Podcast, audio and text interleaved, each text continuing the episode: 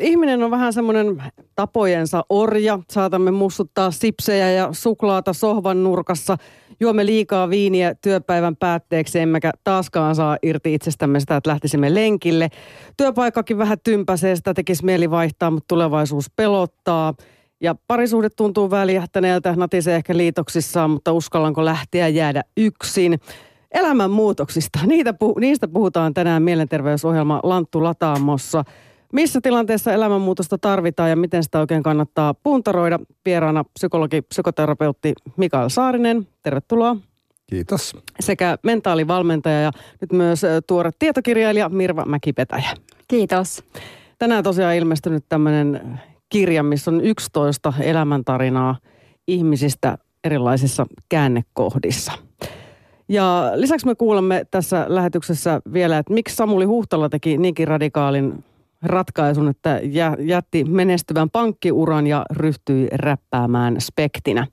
Ja mikäli teillä on jotain kysymyksiä, kommentteja elämänmuutoksiin liittyen, niin lähetysikkunassa yle.fi kautta puhe osoitteessa voi kysyä ja kommentoida lähetysaikaa siis lähes tunnin verran. Mulla on tässä edessä myös tämmöinen amerikkalainen bestseller The Power of Habit, eli tapojen voima – ja tässä tausta, ta- takakannessa luvataan aika paljon asioita. Luvataan, että jos me ymmärretään, miten meidän tavat muodostuu ja miten ne toimii, niin me pystytään muuttamaan niitä ja saatetaan tulla tuottelijaammiksi, saada menestystä, pudottaa painoa ja kaiken näköistä semmoista kivaa, mitä me yleensä halutaan. Mikael Saarinen, onko se näin? No hyvä kysymys on kyllä nykyajassa, että tietääkö ihmiset, mitä he haluaa. Että tietenkin nämä bestsellerit pyrkii tarjoamaan niin kuin vastauksia sellaisiin tässä kulttuurissa oleviin, niin kuin ehkä voisi kutsua tulosmaanisiinkin tavoitteisiin, että, että toi kyseinen kirjahan aika voimakkaasti niin kuin on aika lähellä, niin kuin siellä jopa siteerataan rottakokeita. Ihmiselämä ehkä ei ole ihan niin yksinkertaista. Niinpä. Mites Mirva, ajattelet asiasta, kun olet itsekin aikamoisen uranvaihdoksen tehnyt?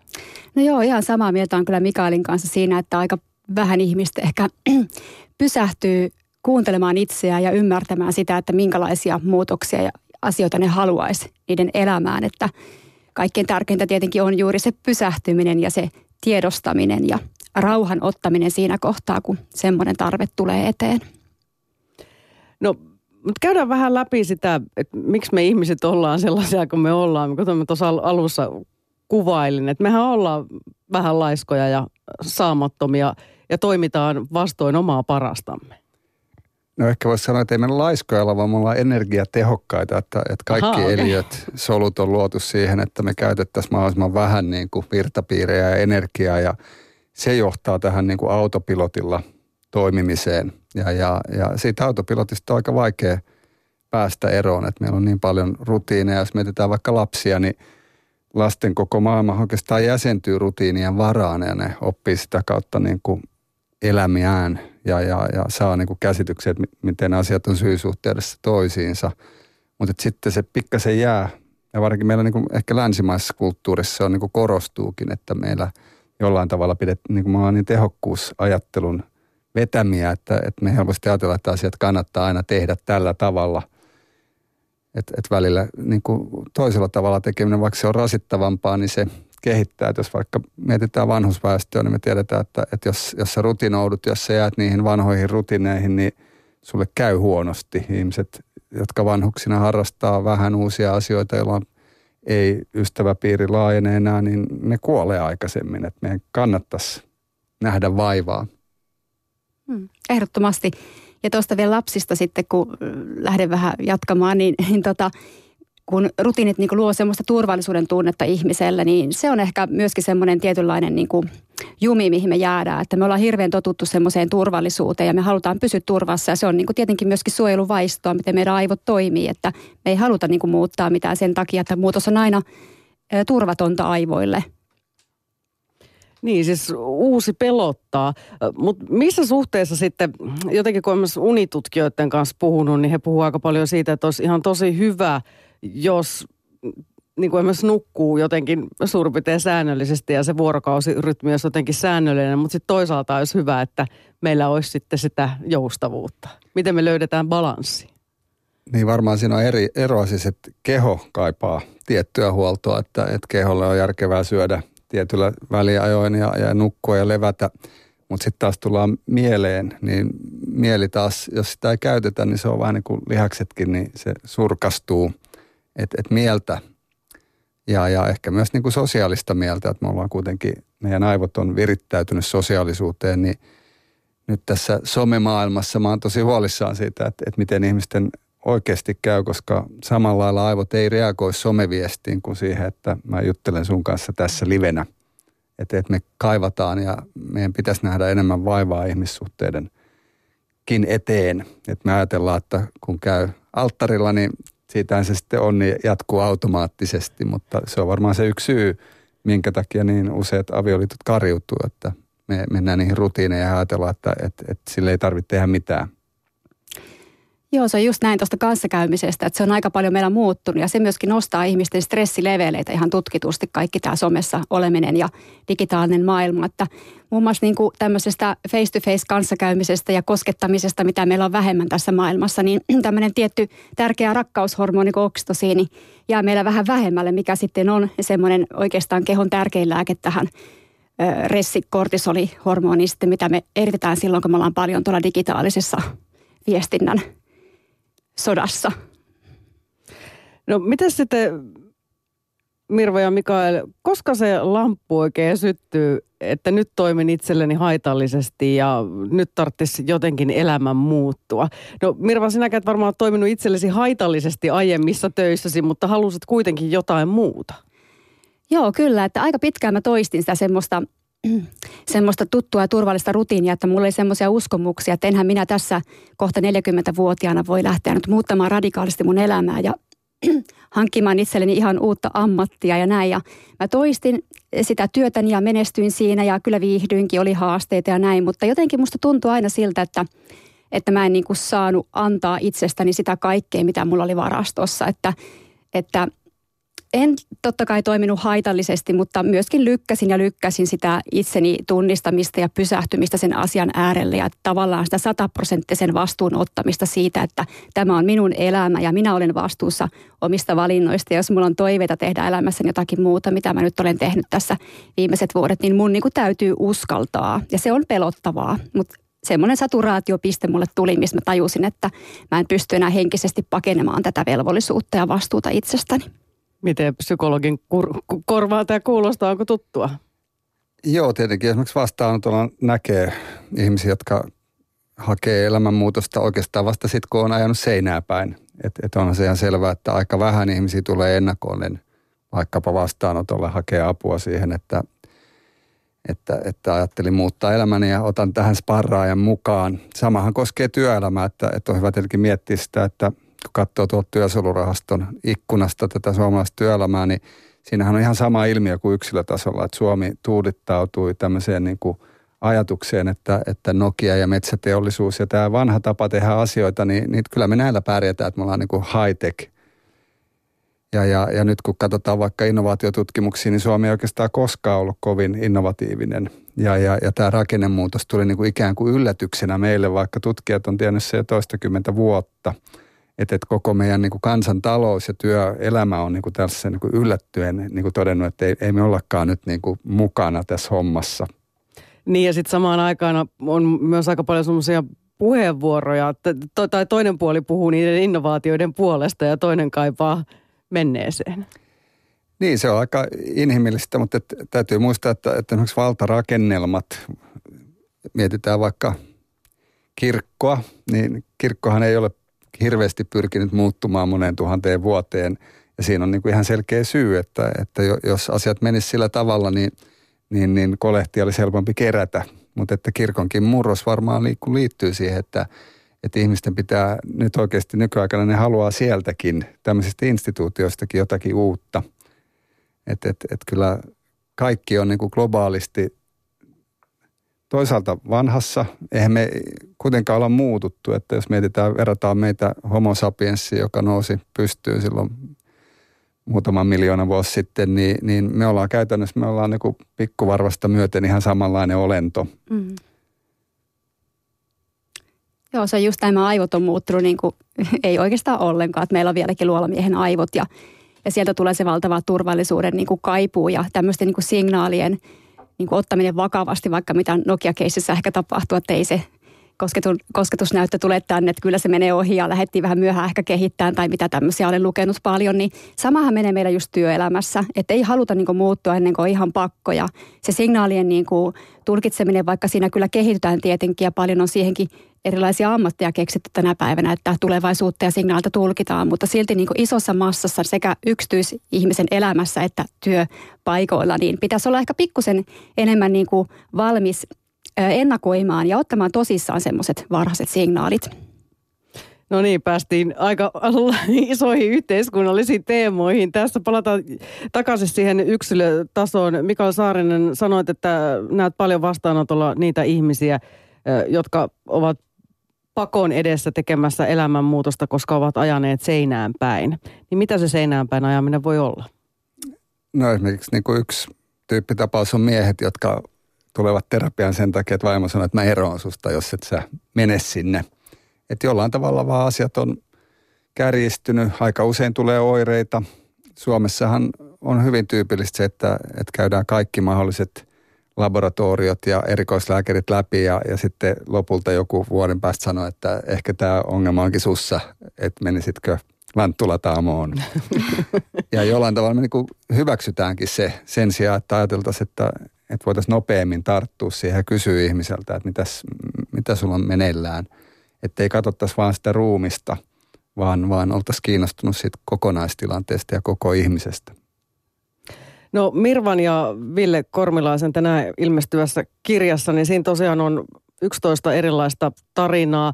Ja jotenkin itseä kosketti aika paljon tämä Ninnin tarina, koska hänellähän tämä elämänmuutos oli oikeastaan niin kuin siis elä, elämä ja kuolema kysymys. Joo, just näin, että Ninnin tarina on äärimmäisen niin kuin raju ja koskettava ja ikävä kyllä varmaan aika monellekin tuttu tässäkin maassa, että siinä on väkivaltainen parisuhde, jossa mies uhkaa Ninnin elämää, että jos hän lähtee ja jättää tämän miehen, niin, niin hänelle käy samalla tavalla kuin Ninnin vaatteille, mitä hän repi leipäveitsellä Ninnin silmien edessä ja siinä tapahtui sitten ihan, että lastakin vahingoitettiin, toki vahingossa, mutta kuitenkin – tarkoitus oli vahingoittaa toista aikuista ja aika rankka juttu. Ja, ja Ninninkin tarinassa on monta semmoista asiaa periaatteessa, mitä niin kuin kaikissa näissä elämänmuutostarinoissa näkee, että siellä on semmoisia samanlaista tematiikkaa huolimatta siitä, että kuinka raju tai, tai lievä se elämänmuutos on, jos näin voisi vaikka luokitella. Ninni toivo pitkään, että, että asiat muuttuu ja se meidän aivojen halu olla siellä turvallisessa vanhassa tavassa niin on niin vahva, että siinä menee aika pitkään tuommoisessa uhkaavassa väkivaltaisessakin tilanteessa, että ihminen uskaltaa repiä vastoin niin kuin aivojen huutoa, että älä muuta mitään niin kuin mielenvoimalla itsensä pois siitä. Ja Ninni sai apua lähe, läheisiltä, mikä on tämmöisessä väkivaltaisessa parisuhteessa ihan käsittämättömän tärkeää, samoin kuin, samoin kuin mä näen, että alkoholi soituneen ihmisen auttamisessa, niin läheisillä on tärkeä roolia. Ninni sai apua ja, ja pystyi siihen muutoksia tänä päivänä voi aika hyvin ymmärtääkseni. Niin, että se ei ole niin yksinkertaista, että sanotaan, että miksi sä vaan lähde, jos sä kerran lyö. Ei todellakaan. Se on, se on monimutkainen prosessi ja se on prosessi niin kuin aivoissa ja se vaatii aikaa ja se on, siinä on tiettyjä semmoisia askeleita selkeästi havaittavissa. Mielenterveysohjelma Lanttu Lataamo on siis menossa vieraina psykologia ja psykoterapeutti Mikael Saarinen ja mentaalivalmentaja Mirva Mäkipetä. Ja miten sitten, no on tämä seinään päin ajaminen, jolloin se muutostarve on ihan niin kuin tulee pakosta. Sitten on tämmöistä vähän pikkuhiljaa kypsyttelyä, mitä Mirvalla on ja myös sitten Spektillä kuullaan siitäkin hetken kuluttua. Mutta sitten on ehkä sellaisia ihmisiä, jotka jollain tavalla niin kuin oireilee eikä ehkä ymmärrä sitä, että mistä on kyse. Millaista tämä tiedostamaton muutoksen tarve on? No varmaan se on sitä oireilua, niin kuin sä sanoit, että se voi tulla niin kuin vaikka fyysisinä oireina, että, että voi huonosti jollain tavalla tuntua, että kokee vähän niin kuin kipeä olo, saa kokea flunssaa, ei oikein huvita mitään. Tietyllä tavalla vähän tämmöistä mielialan alaspäin menoa. Että et, ei oikein, niin kuin monet ihmiset kuvaavat, että se on niin kuin harmaa, elämä tuntuu harmaalta. Niin kyllähän silloin periaatteessa toivoisi, että ne lamput syttyisi siitä, että, että on muitakin värejä. Ja, ja ehkä niin kuin jollain tavalla, kun miettii Suomeen niin kuin kokonaisuutena, niin me ollaan vähän tämmöisessä tilassa nyt kanssa, että ei meillä hirveästi värejä tuputeta, että on vaan sitä yhtä, että pitäisi muuttua, pitäisi olla tehokkaampia, pitäisi keksiä innovaatioita, mutta et, et muuten sitten meidän rakenne on niinku ihan samanlainen, että itse vaikka esimerkiksi kesämökin rakentajana, niin törmännyt tähän suomalaiseen byrokratiaan, jossa täytyy niin kuin käydä kaiken näköisiä sotia läpi, että saa yksinkertaisen niin kuin luvan johonkin pieneen asiaan. Niin. Itselläkin kokemusta. Olen omakotitalon rakennuttaja ja olihan sekin aika prosessi aikoinaan. Tämä liittyy osittain tähän kulttuurin kanssa, että, että oikeasti jos me haluttaisiin mahdollistaa asioita, niin meidän täytyy aika usein muuttaa niin kuin koko järjestelmää, mutta länsimaalainen niin kuin sivistys perustuu siihen, että, että ajatellaan, että otetaan vain aina osia, osaparannuksia. Että jollain tavalla tämä sote-muutos, mikä on tulossa ja joka varmasti koskettaa todella isoa niin kuin työntekijäkuntaa Suomessa palvelualalla, terveydenhuollossa, niin, niin voi ajatella, että että niin kuin se on tietyllä tavalla jopa, niin kuin mä näkisin, niin tuhoon tuomittu juuri tämän takia, että, että me kuitenkaan ei muuteta koko järjestelmää ja katsota sitä ihan uudesta näkökulmasta, vaan pyritään sen vanhan päälle niin kuin tekee uudistuksia. Ja, ja aika usein ne ei ole kauhean tyydyttäviä, niin kuin voisi kuvitella, että tämmöisessä väkivaltaisessa suhteessakin niin me voidaan opettaa itsepuolustustaitoja vaimolle, mm. mutta tota, tekeekö se sitten elämästä paremmin – Juuri näin, että onko se sitten enää järkevää jäädä siihen niin kuin matsaamaan sen puolison kanssa, että se ei ole ehkä sitten se oikea ratkaisu. Meillä on aika paljon, niin kuin Mikaelkin tuossa sanoi, että meillä on semmoinen ilmapiiri, että meidän pitä, pitäisi tehdä elämänmuutoksia, meidän pitäisi mennä jonnekin ja meidän pitää tehdä kaikkea. Että silloinhan elämänmuutos periaatteessa on vähän ehkä väärällä pohjalla, että, että jos ei sitä halua ole. Että se vilpitön halu on se, mikä on edellytys mun mielestä aika monesti sille, että se elämänmuutos onnistuu. Että jos se tulee ulkopuolelta, että mun pitää tehdä näin, mutta mä en niin ymmärrä, miksenkä mä oikeasti sydämessäni niin halua sitä, niin se on hieman semmoinen suorittamistapahtuma siinä kohtaa. Ja se aika harvoin on sitten pitkäkestoinen ratkaisu ja silloin ei ehkä puhuta elämänmuutoksesta, vaan tämmöistä pienestä yrityksestä. Niin, mistä ulkopuolelta ne sitten tulee? työssä vai tai läheisiltä tai No kyllä tulee ihan niin kuin kaikkialta. Työstä tulee ja sitten läheisiltä tulee ja, ja tulee ehkä semmoisia paineita yleisesti ehkä yhteiskunnasta, että tämmöisiä trendejä on, että munkin pitäisi tehdä näin. Ja nyt jos mäkin olisin niin kuin ajan tasalla, niin mäkin alkaisin nyt syömään sitten vaan niin kuin terveellistä luomuruokaa ja muuta. Ja sit, Joo, että ihana, mäkin syön niitä, ne on tosi ihania. Mun mies on pikkasen innostuneempi tällä hetkellä kuin minä ehkä siitä, mutta tota, hänen motivaatio lähtee sisältä. Hän haluaa paremman olon siitä itselleen, eikä ole lähtenyt niin kuin ääriöverjuttuihin, että jätän kaiken muun ravinnon ja näin. Mutta että se, pit, silloin kun ihminen sanoo, että mun pitäisi tehdä tämmöinen muutos ja sitten on sitä niin kuin perustelu litania sieltä, että miksi on vaikeaa ja miksi mä en pysty ja miksi ei vielä ja miksi mulla ei ole rahaa ja näin, niin silloin niin ollaan vielä aika paljon hakemassa sitä oikeata motivaatiota. Lisäksi me ihmiset ollaan aika erilaisia, eikö vaan? Meillä on hyvin erilaisia persoonallisuustyyppejäkin että toisethan on paljon semmoisia turvallisuushakusempia kuin toiset, mutta toki ihminen on kehittyvä elämä ja aivot kehittyy. Me voidaan myös varmaan muuttua, jos halutaan. Niin ja tietenkin henkilön historia vaikuttaa paljon siihen, että me tiedetään vaikka, että lapsena paljon muuttaneet lapset, niin niiden, niillä on enemmän oppimisvaikeuksia, niillä on koulun menestys ja menestyminen työelämässäkin on heikompaa. Että, että tietyssä varhaisessa vaiheessa niin jatkuvat muutokset ei edistä kehitystä – mutta sitten taas tullaan ihan siihen, että taas aikuisuudessa, jos me niin kuin ollaan niissä rutiineissa ja tavoissamme, niin, niin elämästä tulee niin kuin tylsää.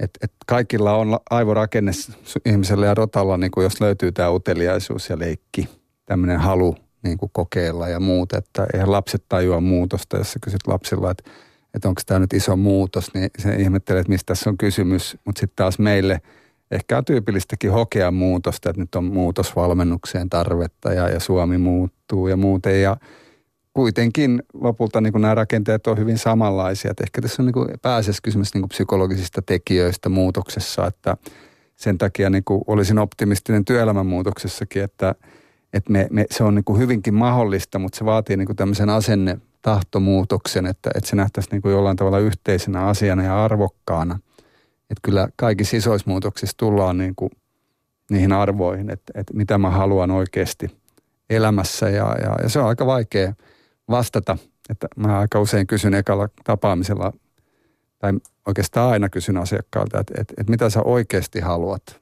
Ja, ja se sanotaan, että 99 prosenttia sanoo ekalla kerralla, että en mä, en mä itse asiassa tiedä.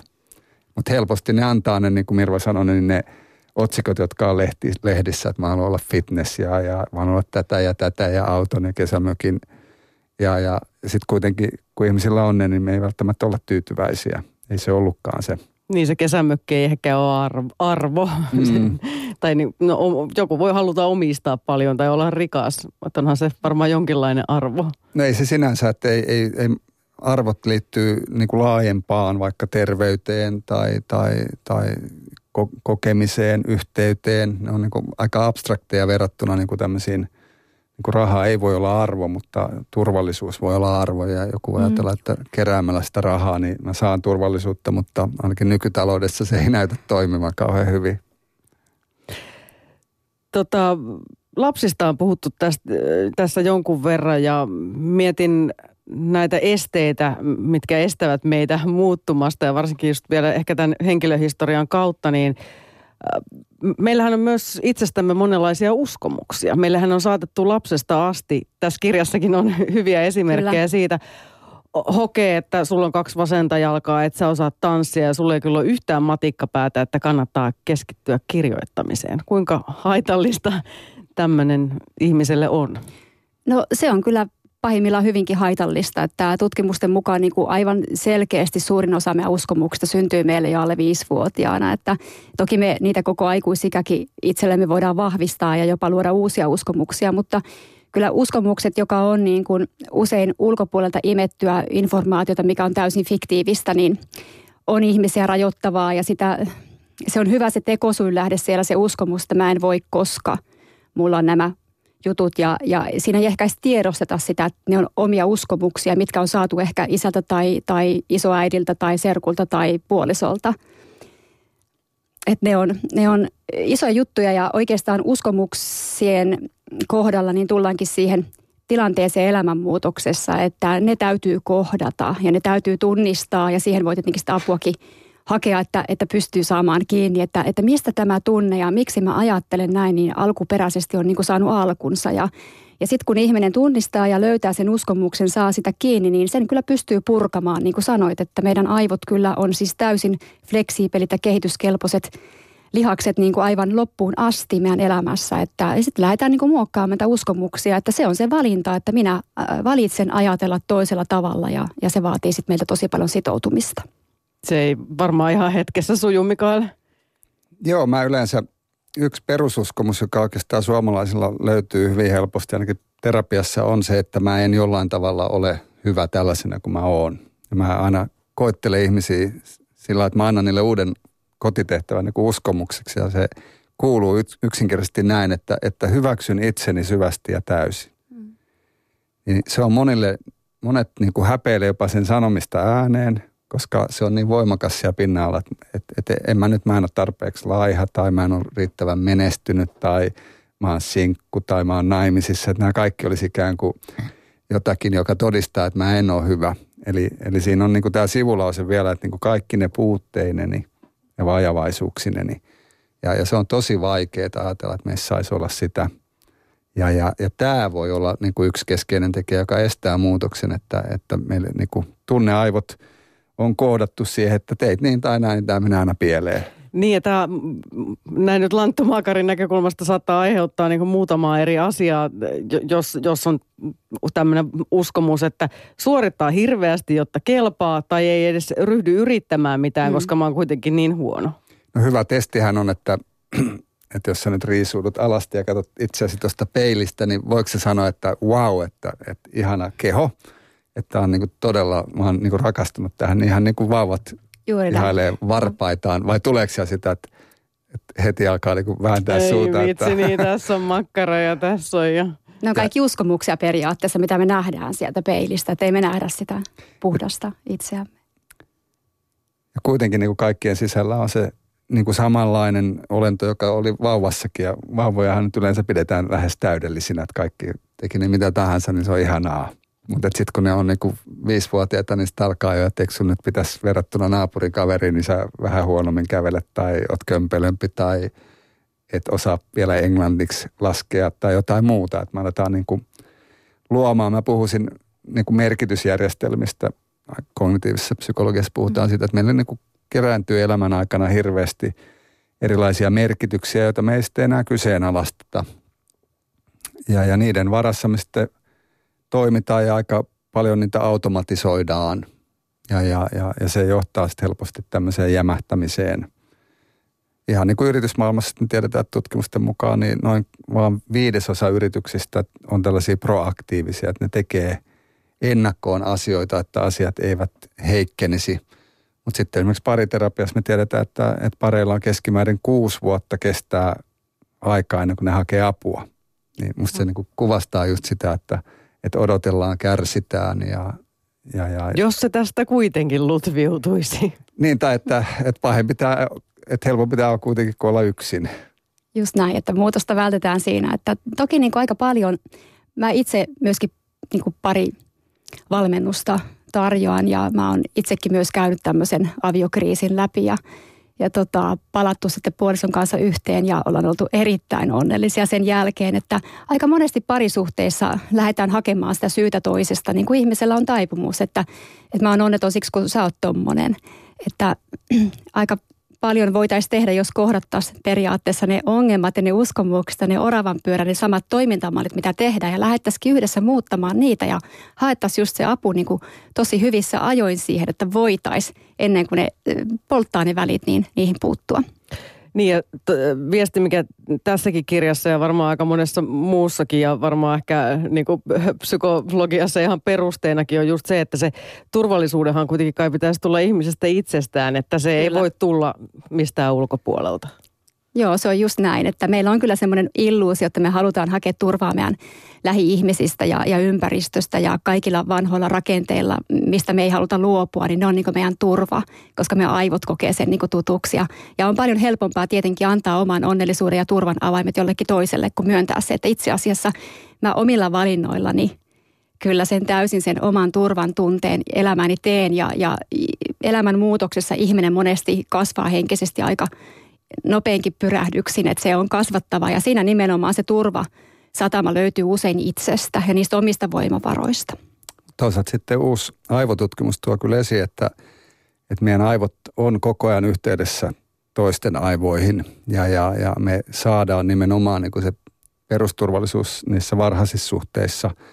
Mutta että esimerkiksi on semmoinen mielenkiintoinen koeasetelma, jossa annetaan sähköiskuja ihmiselle – pieniä sellaisia, Joo, että ihminen suostuu vieläkin, mutta tota, sitten häntä pitää kädestä puoliso, koeapulainen tai sitten ihan täysin tuntematon ihminen. Ja me tiedetään, että silloin kun sulla on hyvä liitto, niin sä pelkäät vähemmän niitä sähköiskuja. Sun aivot reagoi pienemmillä pelkoreaktioilla. Mm. Mutta sitten jos sulla on huono riitto, niin jopa tuntematon ihminen tuo enemmän lohtua kuin se, se huono läheinen ihminen. Eli – Eli meidän aivot on selvästi virittäytynyt toisiin ihmisiin ja, ja, ja toisten niin kuin läsnäolo ja tuki on niin kuin keskeinen, niin kuin Mirva tuossa sanoikin, niin siinä muutoksessa – että et ei me olla niin... Niin yksin ei tarvitse pärjätä kuitenkaan. Ei, niin. ei voi Toivottavasti se on vaikeaa, että kyllä me tarvitaan tosi paljon toisia ihmisiä. Ja just sitä niin kuin semmoista niin kuin hyväksyntää, niin kuin Mikael sanoi, että tuossa aikaisemmin, että se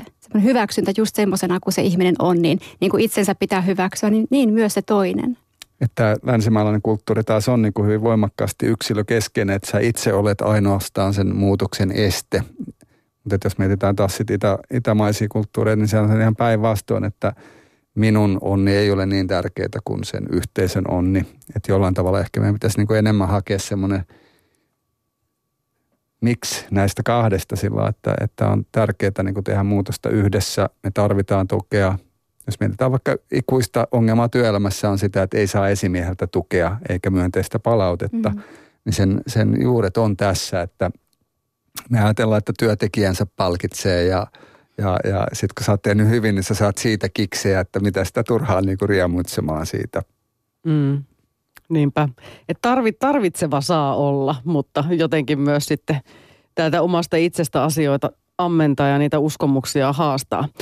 Lanttu Latamoa vielä vajaa puoli tuntia jäljellä. Kuunnellaan tässä vaiheessa oikeastaan aika semmoinen oppikirja esimerkki siitä, miten ehkä uranvaihdos kannattaa tehdä.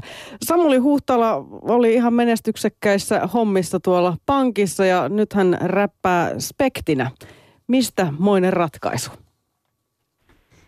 No mun tapauksessa oli oikeastaan kysymys, kysymys siitä, että mä olin pitkään yrittänyt tätä muusikon uraa samaan aikaan tämän normaalin päivätyön ohella edistää. Ja oikeastaan tuossa vaiheessa mulle konkretisoitu se, että mä en pysty samaan aikaan olemaan, olemaan sekä sijoitusjohtaja että räppäri, että mulla ei yksinkertaisesti aika riitä, riitä molempiin ja silloin jouduin tekemään tämän, tämän päätöksen, että jos mä tätä muusikon uraa haluan tavoitella, niin, niin tämä on se hetki, milloin, milloin siihen pitää sitten täysillä heittää.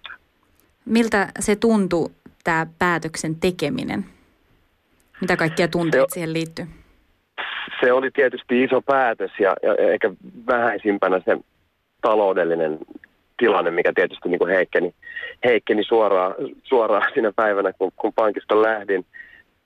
Tietysti siihen liittyy myös helpotusta, että tuntui siltä, että saa vihdoin keskittyä siihen, mitä, mitä haluaa tehdä niin täysillä. Että ei tarvitse enää niin kuin tasapainoilla tämän normaalin uran ja sitten tämän oman, oman tota, rakkaan harrastuksen ja haaveen, haaveen välillä, että sai heittäytyä täysillä, täysillä siihen.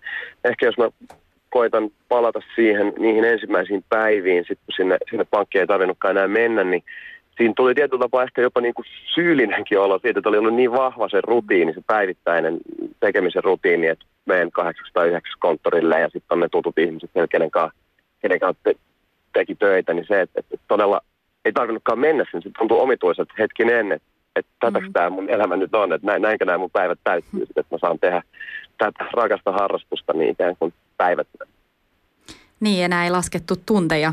Ei, tunteja. nimenomaan se, mikä tässä on niin kuin motivoivaa, on myös se, että sille ei ole tavallaan merkitystä, että milloin sä teet sitä duunia tai missä sä teet sitä duunia. Mm. Nimenomaan puhutaan biisin kirjoittamisesta. Tietysti, tietysti niin keikkailu, mikä on toinen iso osa, iso osa tätä hommaa, niin, niin, niin se on enemmän aika- ja paikkasidonnaista. Mutta varsinkin se biisin puoli, niin, niin se, se vapausaste on ihan toinen, mitä, mitä normaalissa päivätyössä. Toi niin kuin vapauden lisääntyminen ylipäätänsä elämästä, niin kyllähän se vapauttaa tietyllä tavalla resursseja myös, myös niin kuin sinne, sinne tunnepuoleen. Ja tietysti jos koetan miettiä niitä, niitä tunteita, mitä siinä oli, niin aluksi tietysti mietittiin, että, niin että mitähän tämä nyt lähtee, vaikka mullakin oli jo silloin, silloin niin kuin jotain julkaisuja fiittejä, mitä oltiin tehty, mitkä oli mennyt niin kuin tosi hyvin, niin sitten oikeastaan niiden ekojen omien singlejen myötä, milloin mitkä menestyi tosi hyvin, niin sitten siinä oli valtava semmoinen helpotuksen tunne, että tuntui siltä, että, että ei tämä päätös ehkä ihan niin typerä ollutkaan, mitä se, mitä se jonkun, jonkun ulkopuolisen silmään, mm. silmään ehkä näytti. Pelottiko sua sillä hetkellä, kun sä viimeinen päivä siellä pankissa lähestyi ja tajusit, että mitä tässä nyt on tapahtumassa?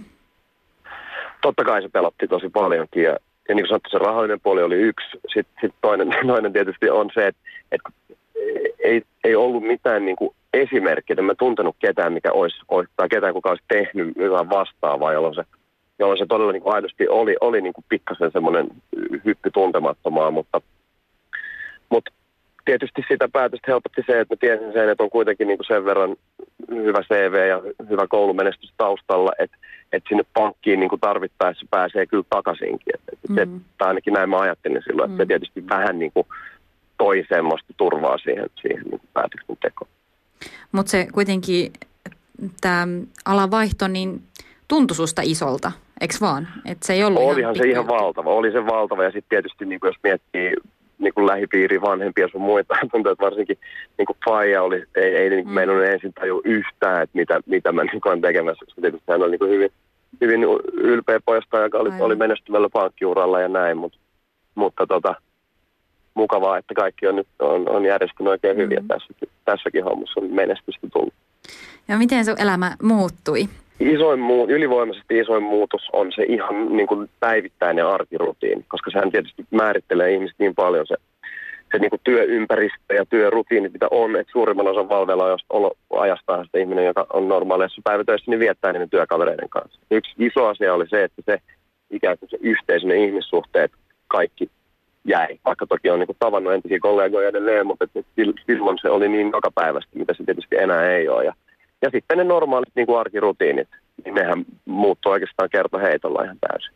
mä koen, että tämä on mulle niin semmoinen ammatti, missä mä pystyn vapaammin, vapaammin tietysti niin kuin ehkä itseäni toteuttamaan ja, ja, ja varmaan se voi kuka tahansa niin kuin omalle kohdallensa kuvitella sen, että jos, jos, jos on joku rakas harrastus tai tämmöinen intohimo, niin se, että yhtäkkiä sen, sen työssäoloajan ja sen kaiken ajan ja kaiken energian, mitä normaalisti käyttää siihen päivätyöhön, mikä, mikä välttämättä ei sitten ole se kaikkein suurin puolta, niin sen pystyykin sitten käyttämään sen ajan ja energian niin kuin tähän, tähän rakkaaseen harrastukseensa tai intohimoonsa. Niin, kyllä sitä sanotaan, että kun äh, tavallaan lepää ja on tilaa, niin myöskin aivot toimii hyvin ja inspiraatio Näin on, ja se tietysti, mikä mulla oli jo nimenomaan siitä, että mä halusin sen, sen työn jättää, että mä koin, en, en niinkään, etteikö mä saisi kalenteriin laitettua vaikka muutama tunti per päivä, että nyt mä, nyt mä kirjoitan biisejä tai teen, teen luovaa duunia, mutta ei se oikein niinkään toimi, että sit jos sulla on energiat ihan, ihan loppu ja sä oot väsynyt ja, ja tuut mm. normaalitöistä, niin sitten on tosi vaikea olla luovimmillaan ja tehdä, tehdä tota, mun tapauksessa biisejä. Kyllä. No suositteletko sä tällaista elämänmuutosta toisille ihmisille? No se on todella. Tietysti mullahan tämä ei lähtenyt siitä, että mä olisin ollut mitenkään tyytymätön siihen mun, mun tilanteeseen silloin, vaan mä koin, että mun tilanne on tosi hyvä, mutta että mä näin, että mulla on, mulla on mahdollisuus vielä entistä enemmän nauttia elämästä. Et se on et varmasti semmoisessa tapauksessa, jos on, on tosi niin kuin kyllästynyt tai, tai loppuun palannut siihen, mitä tekee, niin, niin kyllä mä silloin ehdottomasti suosittelen sitä, että miettii, että mitä, mitä muuta sitä voisi vois elämässänsä tehdä. Mutta tietysti siinäkin pitää olla realiteetit mukana, että se täytyy se oma tilanne miettiä tosi tarkkaan. Niin kuin mäkin tein mun tapauksessa, tosi pitkään mietin ja pohdin ja analysoin sitä, että, että onko tämmöinen mulle mahdollista. Ja, sitten tietysti sit se viimeinen päätös aina, aina tota, täytyy, täytyy tehdä niin kuin myös tunnepitoisesti ja silleen tietty, tietynlaisena hyppynä, hyppynä tuntemattomaan, mutta kyllä sen, sen niin päätöksen pohjalle suosittelen, suosittelen niin kuin tekemään ajatustyötä, että onko se järkevää, onko se mahdollista. Eli se ei ole vaan, että otetaan loparit ja niin, ja, ja sitten ihmetellään, mitä, niin. mitä sitten tehdään. Sekin voi tietysti tehdä ihan hyvä ottaa sellainen pieni breikki, mutta kyllä silti ehkä joku ajatus siitä, että mitä sitä elämällänsä tekee, olisi hyvä olla. Yle Puhe. Edellä äänessä Samuli Huhtala, a.k.a. räppäri Spekti. Tanja Paananen soitteli hänelle. Keikkaa pukkaa parin päivän päästä täällä kotimaassa, mutta nyt oli kaveri ulkomailla vähän lomamatkalla tai kenties biisejä kirjoittamassa. Lanttu Latamo on menossa. Puhumme elämänmuutoksista. Mikael Saarinen, psykoterapeutti ja psykologi vieraana, kuten myös mentaalivalmentaja Mirva Mäkipetäjä. Millaisia ajatuksia teillä heräsi tästä Spektin uranvaihdostarinasta? No tota siis tietenkin mulle tosi tuttu tarina, kun on tässä meidän kirjassa mukana, niin tota, olen sanonut tästä Samulin eli Spektin tarinasta, että tämä on aika sillä tavalla harkitusti ja järkevästi tehty tämmöinen uravaihdos, että Samuli kumminkin sparraili sitä asiaa omassa mielessään ja ystävien ja läheisten ihmisten kanssa.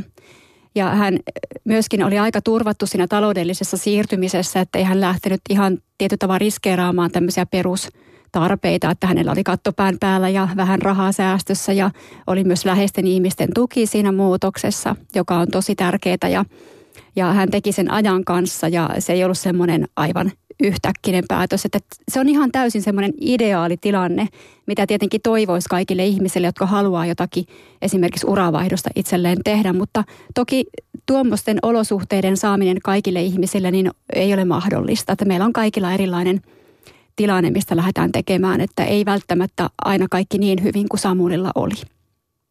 Vapaus ja intohimo, ne oli kaksi sanaa, mitkä mulle jäi tästä mieleen, että nyt on niin kuin vapaa tekemään intohimoisesti sitä, mitä haluaa. Kuinka tärkeää se on, Mikael? No siis nehän on nimenomaan sellaisia arvotekijöitä. Ja, ja silloin kun se nojaa se muutos siihen, ehkä mä niin kuin jollain tavalla voisikin luopua siitä muutossanasta ja kysymys on niin kuin elämän rikastuttamisesta tai niin kuin enemmän niin kuin tässä hetkessä elämisessä, että mä luulen, että suurin osa meistä, kun pysähtyisi ja lähtisi oikeasti voimakkaammin niin kuin kokee sitä, mitä meillä nyt on jo, niin saisi sen lisävirran elämäänsä. Et, et me, niin kuin se ongelma on just nämä, tämä aivojen energiatehokkuus, että me mennään niin kuin autopilotilla vähän kuin zombit. Mm. Ja tota, niiltä jää hirveästi kokematta asioita. Että jos mietitään lapsia, niin lapset elää niin voimakkaasti tässä hetkessä – että niille riittää ne perusrutiinit ja ne on niin kuin aina yhtä tyydyttäviä ja, ja lapset herää aamulla, että wow, että jes, ja nyt ja ne, ne on heti jotakin tekemistä, ei ne tarvitse illalla suunnitella tai laittaa kalenteriin sitä, vaan, vaan, vaan ne alkaa elämään ja, ja se elämä on rikasta. Mutta tietyllä tavalla on puhuttukin esimerkiksi, että tämä koulu on ensimmäinen tämmöinen paratiisista karkottaminen, että sut laitetaan niin kuin neljäksi viideksi tunniksi istumaan epämukavassa tuolissa ja, ja sit sä et saa häiritä ja, ja muuten.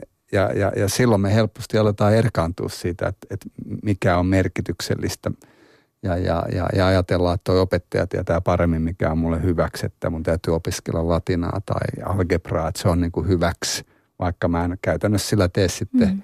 mitään niin kuin jatkossa. Mm, se on ihan hyvä keskusteluaihe, että mitä tapahtuu siinä koulussa sen muutaman ensimmäisen luokan jälkeen niille aivan hillittömän innostuneille ja opinjanoisille lapsille, mutta se on ehkä sitten ihan toisen ohjelman paikka.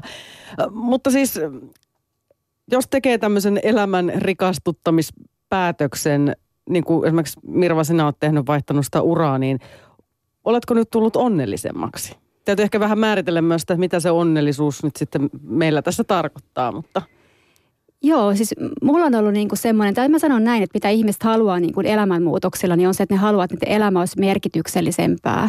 Eli periaatteessa me halutaan kuitenkin, niin kuin Mikaelkin tuossa aikaisemmin sanoi, niin tuoda tähän maailmaan niin kuin jotakin hyvää ja olla vuorovaikutuksessa toisten kanssa ja antaa se oma niin kuin panos siihen elämään. Ja Mä olen kyllä nyt tosi paljon onnellisempi. Toki mä oon käynyt myös useita elämänmuutoksia läpi, että uranmuutos on ollut mulle semmoinen näkyvin sitten, mikä näkyy ulkopuolelle, mutta tässä on ollut monenlaista kasvua ja tämmöistä niin kuin, öö, myös elämänmuutos itseni kanssa, miten mä niin kuin henkisesti olen kasvanut, miten mä ajattelen itsestäni. Mä oon käynyt hyvin paljon niin kuin omaa pääkoppaani, uskomuksiani ja pelkoani läpi tässä tietenkin sivulla ja, ja tosi paljon aikaisemmin joku otin tämän uramuutoksen – mutta joo, mä olen kyllä, mä toteutan mun intohimoa. Mä oon sanonut jo yli kymmenen vuotta sitten ihan julkisesti ystävilleni, että puolisoni ainakin muistetaan, että mä oon sanonut, että mä haluaisin valmentaa.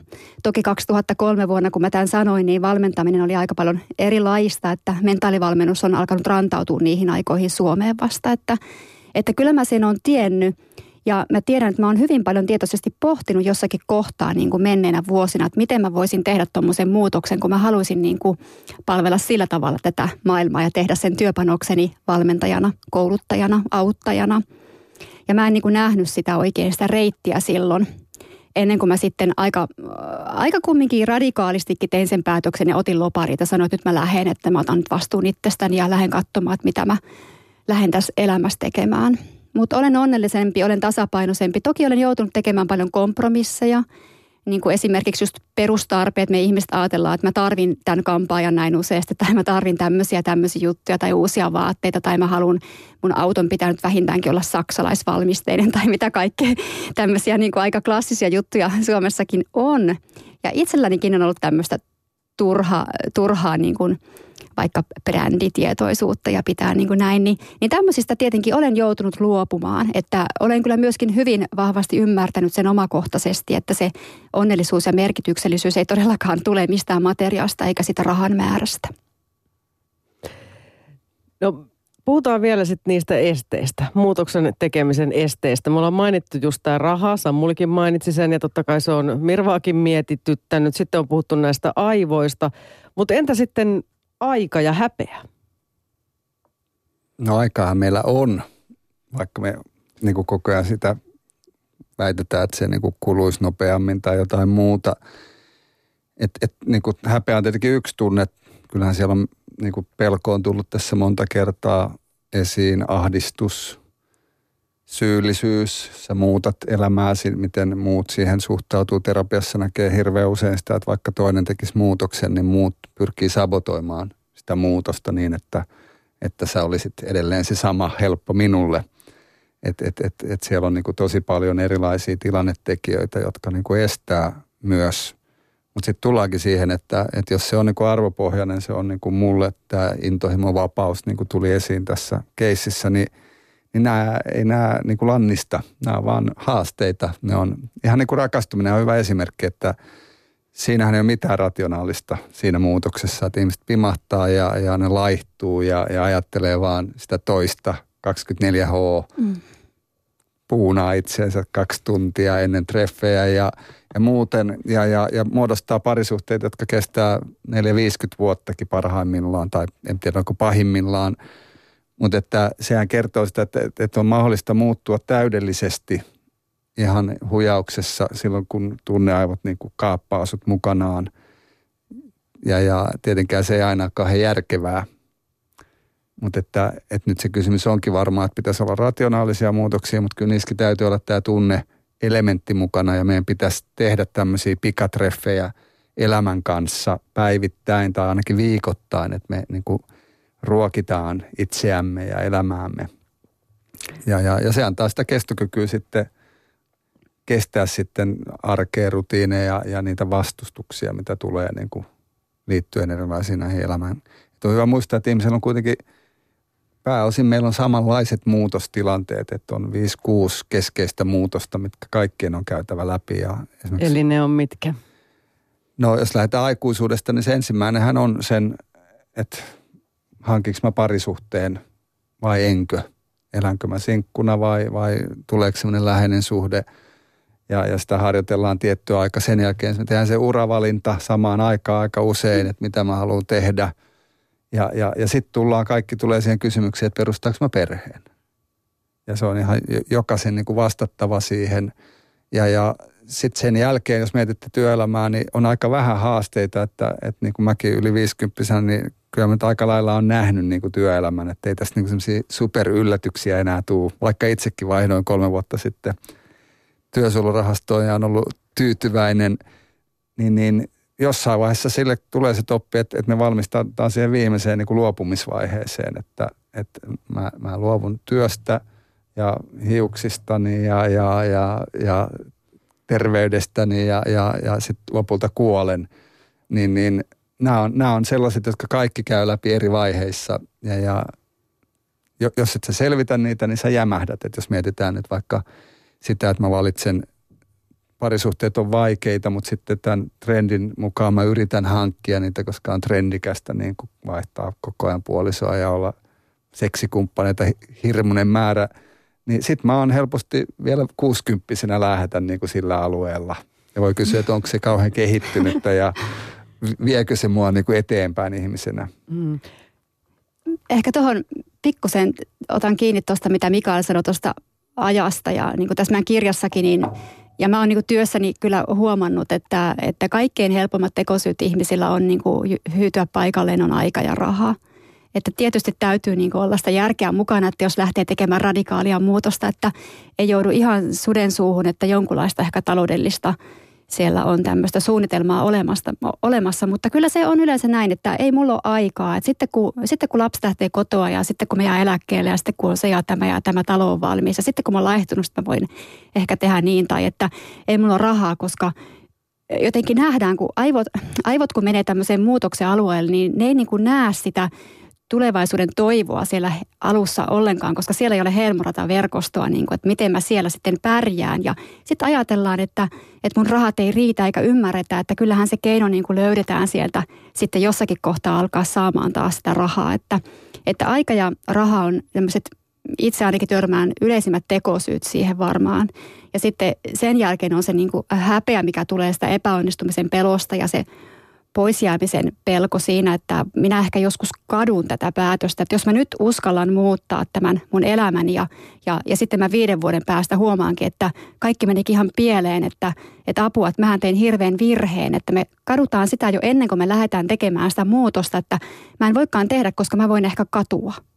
No, niin, on vähän sama. Mulla on kyllä on myös tuttavia, jotka on suunnitellut tosi tarkkaa elämäänsä eteenpäin. Että mä olen nyt tässä parisuhteessa, me ostetaan tämä rivitalon päätykämppä ja tässä on hyvää tilaa lasten telmiä ja sitten voi ollakin, että elämässä käy aivan toisin. Joo, elämä ei voi kontrolloida, että, että siihen täytyy sopeutua. Toki itse vaikutetaan tosi paljon siihen, että miten se menee ja miten, miten me päästään sitten aina niistä haasteista eteenpäin. Mutta se, mikä on varmaa, niin se on varmaa, että elämä ei mene niin kuin itse suunnittelee ja muutoksia tulee koko ajan. Että sehän on, mehän eletään jatkuvassa muutoksessa. Mietin, Mikael, kun kerroit nämä eri vaiheet ihmisen elämässä, että kuinka paljon Meillä sitten tämmöisillä noin nelikymppisillä on kyse semmosesta, että vähän aletaan pelätä sitä vanhentumista ja just sitä kuolemaa ja luopumista, että sitten ehkä sännätään aika paljon muutoksiin, koska on ymmärtänyt, että Mirvallakin on aika paljon asiakkaana noin 40-vuotiaita naisia. Joo, kyllä. Niin no sanotaan, että musta se keskeinen ongelma kuitenkin enemmän on se, että ihmiset eivät pysähdy ja kysy, että mit, mikä tekee mut onnelliseksi, mitä mä oikeasti haluan elämältä, vaan ajatellaan, että ne on näitä samoja asioita, joita ystäväpiirissä kaikki tekevät. Että et niin kuin se semmoinen säännöllinen pysähtyminen, vähän niin kuin auton huolto, että sitä tehdään joka ja renkaat pitää vaihtaa, niin, niin jollain tavalla se auttaisi niin kuin, kun mietitte vaikka nykylapsia, munkin lapsia, niin sitä työelämää, johon he menevät, niin meillä ei ole mitään käsitystä, mitä se tulee olemaan ja mitä ne ammatit tulee olemaan. Että meillä on, niin kuin esimerkiksi me ollaan rahoitettu nyt useita työelämätutkimuksia näistä kadonneista ammateista. Meillä on kadonnut valtava määrä ammatteja Suomessa viimeisen parinkymmenen vuoden aikana. Ja, ja niitä ammatteja ei enää ikinä tule takaisin. Kukaan ei enää ladon mitään jollain jonnekin ja, ja, ja paperiteollisuus on täysin muuttunut. Perinteiset niin kuin asiat muuttuu, niin tota, kysymys onkin siitä, että, että meidän täytyisi niin kuin sit kysyäkin sitä, että, että mikä olisi se intohimo, mitä mä haluaisin vielä tehdä. Ja, ja, ja, ja uskaltaa niin kuin lähteä sitä päin. Että, että jos mietitään, että nyt olympialaisista tuli esiin, että Vietnamissa vuoden keskipalkka on 1600 euroa, niin, niin Suomessa on aika vaikea sanoa sitä, kun, että, että mulla ei ole rahaa niin kuin muuttua – niin, kaikki on niin suhteellista. Niin, tämä olympiavoittaja sai 50 vuotta palkkaa nyt sitten palkkioksi tästä voitostaan. Että hän ei käytännössä tarvitsisi enää teke ikinä Vietnamissa töitä, mutta että niin kuin, ehkä pitäisi uskaltaa käydä vaikka sparraamassa sitä jonkun kanssa ja, ja, ja, ja, ja niin kuin hakea siihen tukea ja, ja uskaltaa ajatella sitä ja keskustella siitä kumppanin läheisten kanssa – ja kyllä mä luulen, että sitten kun sä saat sen arvon niin kuin tuotua, että, että tämä on tämän takia mulle tärkeää, tämä vapaus tai tämä luovuus, niin kyllä ihmiset niitä tukee. Mutta sitten jos mä sanon, että mä haluan alkaa tosiaan vaan tähdeksi, idols-tähdeksi, niin kuin aika monet, niin taisi olla nyt tässä nuorten jossain kallupissa niin kuin ensimmäinen toiveammatti on julkis. niin, niin, niin se, se on niin kuin aika vaikea tavoitella sellaista, kun se on niin abstrakti ja, ja, ja loppujen lopuksi sisällöltään niin kuin – perustuu vaan niin kuin aika ulkopintaisiin asioihin. Sen takia olisi ehkä ihan kiva, jos nyt nuoret sitten tosiaan huomaisi, kun kerran tuolla sosiaalisessa mediassa on tämä, missä ihmiset kertoo nämä seitsemän ensimmäistä duunia, niin kyllä se on ainakin mulla mansikan poimia. Ja siinä on aika monta muutakin työtä välissä ennen kuin tänne radioon asti on päässyt.